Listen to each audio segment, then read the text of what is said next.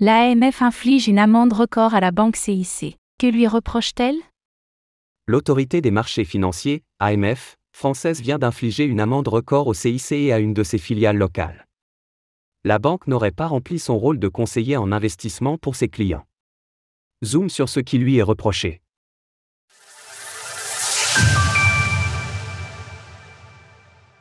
En France, le CIC écope d'une amende de la part de l'AMF. 1,25 million d'euros, c'est la somme dont devra s'acquitter le CIC après avoir été épinglé par l'AMF, selon des informations partagées par le Média Capital. Le gendarme financier français vise également un de ses établissements régionaux, le CIC Sud-Ouest. La banque n'aurait pas été suffisamment prudente en ce qui concerne le conseil à ses clients, selon la commission des sanctions de l'AMF. Comme tous les établissements bancaires, le CIC se doit de fournir à ses clients une information claire, exacte et non trompeuse sur les coûts et frais inhérents aux instruments financiers. C'est-à-dire communiquer clairement sur les risques et de ne proposer ces instruments qu'à une catégorie de clients adaptés. C'est ce point en particulier qui est reproché au CIC par l'AMF, qui juge que la procédure de catégorisation des clients n'a pas été adaptée. Les faits reprochés ont été établis sur la période 2018-2021. Selon Capital, le CIC aurait pourtant consacré près de 5 millions d'euros pour sa mise en conformité avec les règles européennes.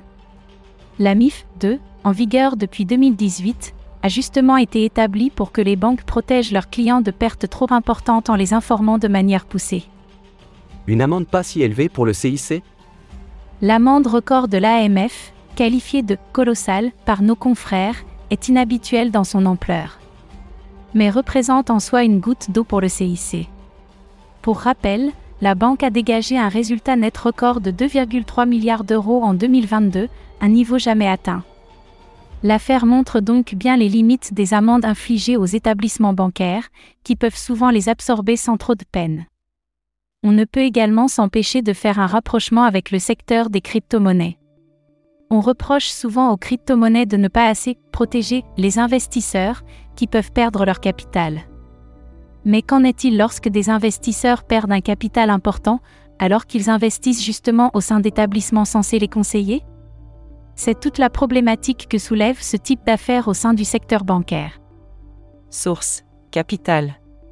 Retrouvez toutes les actualités crypto sur le site cryptost.fr.